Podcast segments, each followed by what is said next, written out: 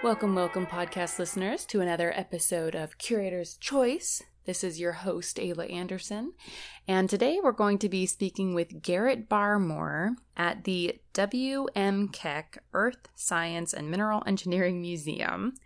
Quite a mouthful, but this little museum is actually located in the middle of the University of Nevada, Reno, which is my old stomping grounds where I got my degree. So I got to see this a few times when I was going to college, and then now I actually got to go back as the budding professional that I am and interview Garrett about some of the really cool items that they have at this museum. And you really can't talk about mining, silver mining in Nevada without talking about John Mackay. He is one of the lesser known but really influential and important silver miners, uh, mostly in Virginia City. And we're going to hear all about him and his gigantic silver collection, which is going to include a 501 pound candle holder made of pure silver.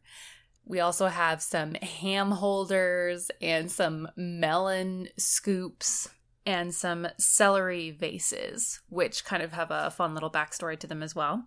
And then, kind of talking about something that's a little bit more in the past, we're going to be sharing with you guys the Helicoprion fossil, which is this crazy spiral tooth jaw fossil that created quite a stir for quite a while in the paleontology community because they had no idea what in the world this thing even was. And then we also talk about the giant sloth tracks that they have at the museum. And they are the only giant sloth tracks in North America. And they're from this giant 10 feet tall ground sloths that traveled across North America. So sit back and enjoy, and thank you so much for tuning in. And if you want to see any pictures from today's episode, I'm definitely going to be posting them on social media. I've got pictures of the Helicoprion fossil, of the giant sloth footprints, or you never know, Bigfoot footprints. You know, who am I to say? I'm also going to have some pictures of inside of the museum and pictures of John Mackay and part of his life. And yeah, so check it out on Facebook, on Instagram, and then we have our main website that is www.curatorschoicepodcast.com. And on there, I also have a bunch of links that pertain to what we talk about in the episode. So check it out and uh, let's get started. So thank you so much for being a part of the podcast with us. Well, of course. Well, thank you for having me. Yeah, wonderful. Well, tell, tell us about this this really cool and pretty unique museum. Yeah, so uh, the W.M. Keck Museum is uh, Earth Science Museum. We have three main collecting areas, which is paleontology, mining history, and rocks and minerals. And by far, our the largest part of our collection is our rock and mineral collection, and we're particularly known for our mining ore collection. And uh, we were founded in 1908 along with the Mackay School in order to support the mining program and the mining mission here at the university. I mean, we're Nevada, and mining is like probably one of the most, if not the most important industry here. Yes. In fact, when the university was founded in 1874, uh, UNR is the land grant university of Nevada. And it's in the Nevada State Constitution that the, that the uh, land grant university has to teach uh, agricultural, engineering, and mining. And so um, mining has been a part of the university since 1874 and kind of starts and stops. But then when the Mackay School was built in 1908, that's when we really um, developed a strong and uh, vibrant mining program, which we are still teaching mining engineering today. And I mean, we have the museum, and the museum has been here since day one, right? Yes. So the museum is an, orig- is an original fixture of the building and we're still using the original red oak cases from 1908. And uh, the building is unique. Well, it's on the National Register of Historic Places, but one of the unique aspects of that is the museum is also mentioned on the registry. And generally, interior elements are not included on the National Registry of Historic Places. So um, that makes it very unique in its own right. So you walk in, and, and there's these gigantic doors that you walk through. Mm-hmm. You can see a statue out front. You come inside, and there's also a library here. Mm-hmm. And then if you go a little bit farther in, that's where the museum is. Yes. So that's what you mean when you say in, it's not usually an interior building. Right. Yes. So uh, generally the National Register of Historic Places is only focused on exterior features, and so having an, an interior feature like the museum is unusual. And so, who is the man on the statue out front? the, big, the big man. So, our namesake is John Mackay, who was a, a miner and mine owner in the 19th century, uh, and known for his work in Virginia City. And John Mackay was born on a dirt floor in Dublin and was part of the Irish diaspora in the 1830s and 40s. He grew up in the Five Points area of New York and was a newsy, was very rough growing up. And in 1859, excuse me, 1850, he came west to the goldfields of California, worked his way up, and uh, struck Borrasca, as they say, which is the opposite of Bonanza. He struck out, he, he didn't make his fortune, but he learned how to mine and gained invaluable mining experience. And then 1859, he, uh, he and his friend Jack walked from the Downieville area in Downieville, California, to Virginia City, Nevada, over the Sierras, and uh, worked their way up. They started um, mucking out mines and digging tunnels in exchange for what was called feet at the time, or essentially stock in the mine.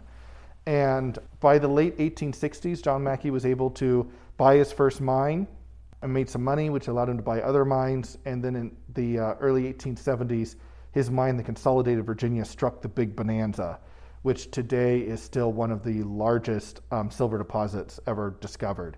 The ore body that they discovered at around the uh, 1800 foot level was 300 feet in diameter by 100 feet in diameter. It was a massive deposit of silver. And by 1874, John Mackay was making about um, three to four hundred thousand dollars a month in pure profit. That was his walkaway after all the bills and all of his partners were paid. And it's interesting because nowadays people look at Nevada and they kind of think gold, or at least right. I mean that's where I came from is like gold mining. Yes. But it's the silver state because of all the silver that was found, and like you said, the largest silver deposit is still in mm-hmm. Virginia City, which is just a half hour drive. Right. From from Reno, where we're sitting right now. Yes, and Nevada was known for silver all the way up into the 20th century. And then it really wasn't until Goldfield in the early 20th century, then later, of course, the Carlin Trend, which we're still mining today, that Nevada really became known for gold. Um, but the main reason, there's still a lot of silver in, in, Nevada, still a lot of silver in Virginia City, but it just doesn't make econ- economic sense. In the late 19th century, Nevada, or excuse me, the United States went to the gold standard, uh, which essentially devalued silver overnight. And that's really what led to the end of mining in Virginia City. Well, so so Mackay made his money mm-hmm. through the silver industry, and then he mm-hmm. became a huge big shot. Honestly, he was unfortunately not widely known, but locally around these parts, I mean, you can't go anywhere without knowing right. at least a little bit of this man. So, where were his mines exactly? I know they're around here, but you were talking, you were telling us about the different mines that he had. They were in Virginia City. They were all in Virginia City. Yes, he did have some some mines up in Idaho. Um, there is actually a town in Idaho called Mackay, named after him. Um, but they never really took off. Um, but he made his first fortune in Virginia City. After his mines, uh, after he closed closed down the mines and kind of the symbolic end of, of the golden age of mining in Virginia City, even though there was mining all the way into the 1940s, was when he shut off the pump to the consolidated, uh, the CNC shaft of the consolidated mine um, in 1886 and water rose from the 3200 level to about the 1500 level um, overnight.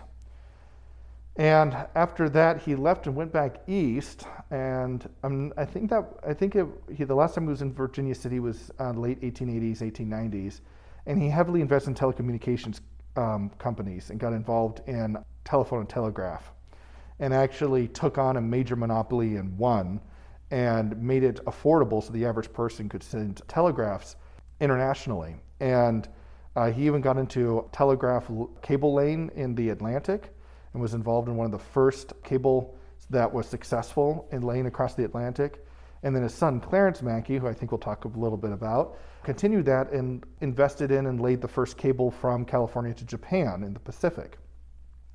And in fact, the John W. Mackay, which is a cable laying ship, was a floating morgue for the Titanic disaster in 1912. And so in the early 20th century, the Mackays would have been a household name, and they come up a lot. Well, and you were talking to me earlier about how they're kind of like the unknown. Mm-hmm. millionaire billionaires of their age, mm-hmm. depending on you know which type of uh, currency you're using, really. Right. So why were they so unknown to us today? Well, they one were of such the, a household name. One of the reasons is at the time, um, kind of ironically, um, John Mackay specifically was very well respected and thought very positively of in, in the papers. And a big part of that was because of busting that tele, telegraph monopoly. Is he was kind of seen as a uh, as a champion of the um, underdog. He also paid his miners very well, four dollars a day in the 1860s and 70s, which was an extremely high high wage at the time. Usually, wasn't it like one dollar a day? Y- yes, and he actually, because he was paying that high, other mines in Virginia City had to pay that high. So Virginia City miners were some of the highest paid industrial workers in the United States at the time. And John Mackay gave millions of dollars to uh, charity, usually anonymously, built the first hospital in Virginia City, rebuilt the Catholic Church after the fire of 74, and several other projects all through his life. And so he never, they never, the Mackay family never created a foundation. There was never a Mackay family foundation. Because the main reason to create a foundation at that time, which we see with like the Rockefellers and the Carnegies, was to rehab your name. Uh, the Rockefellers and the Carnegies had horrible reputations and were seen as robber barons, as the destruction of their workers, rich infamous rich people, and uh, became rich on the back of their workers. And and and I'm not denying that Mackay wa- wasn't part of a exploitative um, system because he definitely was, and he benefited from that system. But the Carnegies and the Rockefellers had a horrible reputation and so to rehab that reputation, they created foundations. And now, when we think of the of Rockefeller or Carnegie, we think of Carnegie Hall, we think of Rockefeller Plaza, we think of these big charitable gifts and these big um, foundations. And uh, the Mackays never saw really any reason to rehab their name, and there was some discussion of a foundation, it never came around. And they mostly just gave their money away anonymously or privately. And this kind of leads into one of your biggest collection pieces that we wanted to talk about today, right. which was their silver collection. Yes. So tell us a little bit how did he accumulate this just massive collection of silver and what was it all about? So both Mary Louise and John Mackay both came from fairly humble beginnings. John Mackay, of course, was a poor Irish immigrant. Mary Louise was born actually in California and had a very disastrous first marriage. A couple deaths of uh, her daughter was killed. Her husband abandoned them and and was an uh, an alcoholic, and then eventually died. And she was kind of destitute in Virginia City. So they came from very humble beginnings, and then became wealthy very quickly. And at that time, this was you know the the height of the Victorian age, and we're entering the Gilded Age. In order to be part of society, you had to have a silver service. And one thing that John Mackay had was silver. So not only did he want a silver service, was also a way to kind of show where his wealth came from. And there was just so much money, so much wealth coming out of the um, Con Virginia. Uh, one of um, John Mackay's business rivals once said that you never want to take on John Mackay because if he runs out of money, he goes to Nevada and digs up more. And so John Mackay brought up, and legend says that he went down and brought up the first bit of ore that went into the silver service himself and which is very um, very possible because John Mackay was a miner to the end and spent a lot of time down the pit. And he sent four boxcars of silver bullion to New York and told Tiffany and Company to make pieces until they ran out of silver. And they made the Mackay silver set, which has originally had over 1,200 pieces. And here at the museum, we have about 54 pieces that were donated by the family in the 1950s. And this service would have been used for breakfast, lunch, and dinner, and used probably daily. So, the more you use um, silver, the less you have to polish it. And it's an extravagant collection. Yes. Like, you know, we have you have some of the largest pieces here. Right. But they are gigantic pieces to show off this amazing silver wealth. Yes, and I've always wondered what their table would have looked like to handle all How that How did they weight. fit all this on there? Um, well, they were very specialized pieces, and they would have only brought, been brought out for specific things. So like the candelabras each weigh 50 pounds, but you know if you if you weren't eating melon, they wouldn't have the melon eaters, right? And but they had nine mahogany boxes that were custom made for the collection, and they would have traveled with them. So they had homes in Paris, New York, San Francisco, and London, and the service would have come with them. So one of my favorite pieces that you have downstairs is mm-hmm. actually a celery dish. It's like a celery holder. Yes, a celery vase. Celery vase. Yes. So why in the world no one no one I mean I don't even like celery now unless it's got cinnamon and raisins on it. But why back then was celery such a big deal that it got its own dish in silver? Well, so at the time they, they were really embracing um, the classics. So they were really bringing back a lot of Greek and Roman architecture. And when I say they, I mean the Victorians. And studying the classics was very popular very at the posh. time. Very posh, yes. And celery has a lot of connotations in ancient Greek culture. In fact, before they wore laurel leaves, they would have worn celery leaves, and it represents uh, death, but it's also connected with Bacchus and feasting. And so they would have picked very leafy celery, so it would have been very um, green and um, very decorative. And so, what they would just have these almost like as a flower vase on yeah. the dinner table while mm-hmm. they were dining. Yes. Did they eat it? N- uh, not necessarily. Really? So it was basically a flower vase with yeah. celery. Yes. That is really really mm-hmm. interesting. So they were obviously wealthy enough. Just by chance, do you have any idea where in the world they were getting the celery from that it was coming to Nevada? Well, no, they were. They did not live in Nevada. Um, really? I thought that they must have lived somewhere near Virginia City. No, so sorry, that, that's a misconception. John Mackay had a had a home in Virginia City that he lived there when when he was attending business, uh, and John and Mary Louise Mackay met in Virginia City, but very quickly, essentially as soon as they had the money, Mary Louise Mackay left Virginia City. And she has gotten some flack for that, saying that she turned her back on Nevada, but she had a very rough go of it. And for a large part of her time in Virginia City, she was barely making ends meet to support her daughter by being a seamstress. And and so I don't blame her for you know wanting to see the world. And if you know, if you're worth 150 million dollars in the 1870s, who blame who can blame you for buying a mansion in Paris? And we did the math. When they died in 1902, when John Mackay died, um, he would have been worth around 4.6 billion dollars in today's money. In today's money. Rich, rich, rich, rich, rich guy that we don't hear a lot about in history because right. he didn't make his own. What is it called? Foundation. Foundation. Yes. Because he didn't make yeah. his own foundation. Yes. Really and, crazy. And so very quickly, Mary Louise Mackay moved to San Francisco and then eventually to Paris. And so this service would have been used in Paris and London and, and, and later New York. And John Mackay lived in Virginia City just to maintain his business. And in the fire of 1874, his house was burned down.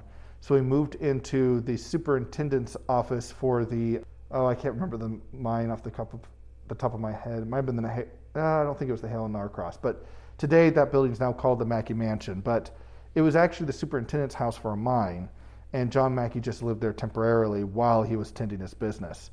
But he would spend a couple years in Virginia City, and then he would spend a couple years with his family. And he would go sometimes six months or a year in between seeing his family. But he would travel from Virginia City by rail to New York, get on a boat, and go to Europe. And the Mackays would entertain General Grant while he was a candidate, had a huge party for Grant while he was running for president in Paris. And Mary Louise Mackay actually asked if she could um, drape the Arc de Triomphe in, in American flags and bunting, and the French government said no. well, you told me something about the home that they had in Paris was actually now is the an, an, embassy? Yes. So the Mackay Mansion in Paris is now the Belgian embassy, and it's right off the Arc de Triomphe. So there's the big circle around the arc, and um, their property butts right up to that street. So. And you also told me another funny story about visiting the czar. Yes. So the Mackays um, were invited to the czar's uh, coronation in the uh, late later part of the 19th century, and they were made special U.S. diplomats, cultural dip- diplomats for that. And the Mackays actually received more press than the czar did. And many historians actually consider Mary Louise Mackay to be one of the first internationally known American women. And uh, she um, had audience. She um, had tea with Queen Victoria, and entertained and was the talk of the town of Paris, wow. and was very much part of that uh, society. So uh, we're going to kind of gear away a little bit from this super fancy silver and talk a little bit about some more dust covered items. Well, yes. I mean, not too dusty. I mean, not not dusty. the fact that you guys have a dirty museum, but just something that came from way, way, way before. right. So uh, the the Mackay silver is located in our lower lower gallery, and then uh, on our main main gallery of rocks and minerals, and then upstairs we have mining history and paleontology. So on the mezzanine we have these objects, which are giant sloth tracks, and they're about fifty thousand years old, and they would have been from the um, Carson City Trackway, uh, which was found outside of Carson City, actually on the site of the Nevada State Prison. So it was discovered in the 1870s. And when they were first discovered, it was hypothesized that they were giant human or giant man prints. But Bigfoot proof. well, possibly. and then over the course of about 20, 30 years, there was a scientific argument over these tracks. And and it actually was a um, paleontologist out of Los Angeles who was who found a um, an intact giant sloth skeleton at uh, La Brea tar pits and made a anatomically correct model of their front their front feet and forearms and found that they fit perfectly in the trackways. So um, these are giant sloth tracks, and in fact, these are the only giant sloth tracks found in North America. Wow. Tell us a little bit more about what this sloth. What was it like? I mean, because you can see the picture on the website, obviously, but you don't really have a good grasp of how large it actually is. So um, specifically, this was the Harlan ground sloth, and uh, the giant ground sloth could get up to about 10 to 12 feet tall and weigh a ton, and they were herbivores.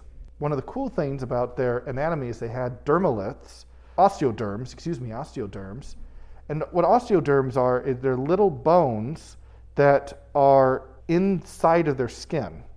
So they're a dermal layer, but they are bones. So it gives them a kind of a bit of plating, and that protects them from predators like the Smilodon or the saber-toothed cat of jumping on their backs. So was this plating all over their bodies or just down their backs? Just mostly on their backs, and it would have been in their dermal layer, so you wouldn't have seen it. And they were free floating bones, kind of like, you know, cha- chainmail. And their main defense against uh, predators was their size. They were just real big. and I know that they ate sagebrush, right? Well, at this time, Nevada would Clearly, I have. don't know that actually. At this time, Nevada would have been a lot of tundra. Would have looked a lot more like Alaska, oh. um, because the there were glaciers as far south as Central Oregon. Um, that's as far south that the polar ice caps were. They would have probably eaten, you know, heather and roots and other things like that. In fact, they like modern sloths. They had large claws, which they would have used for digging. Uh, you'll notice if you look at the pictures on the website that the tracks kind of look like footprints. And the reason for that is they would actually walk in a way where their claw would go down and turn, and they would rest kind of on their wrist. And that would protect their claws, and that would um, carve out um, that shape that you see. So this gigantic species Mm-hmm. was a land-dwelling Right. mammal, correct? Yes. So we have one that was uh, down in the ocean and created quite a scientific stir because nobody could figure out what the heck was going on with this fossil. Yes. So this next fossil is a helicoprion, and the helicoprion would have lived about 200, 200 215 million years ago. It was a victim of the uh, Permian extinction, so it lived in the late Permian, and we believe this was a shark-type animal. We're not entirely sure if it was an actual shark or just similar to sharks.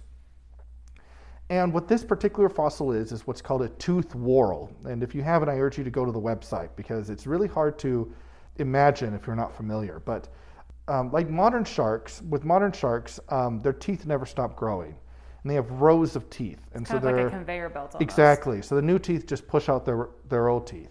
With the helicoprion, we believe that the entire lower jaw would be forced out and around into this tooth whorl to give it the spiral shape.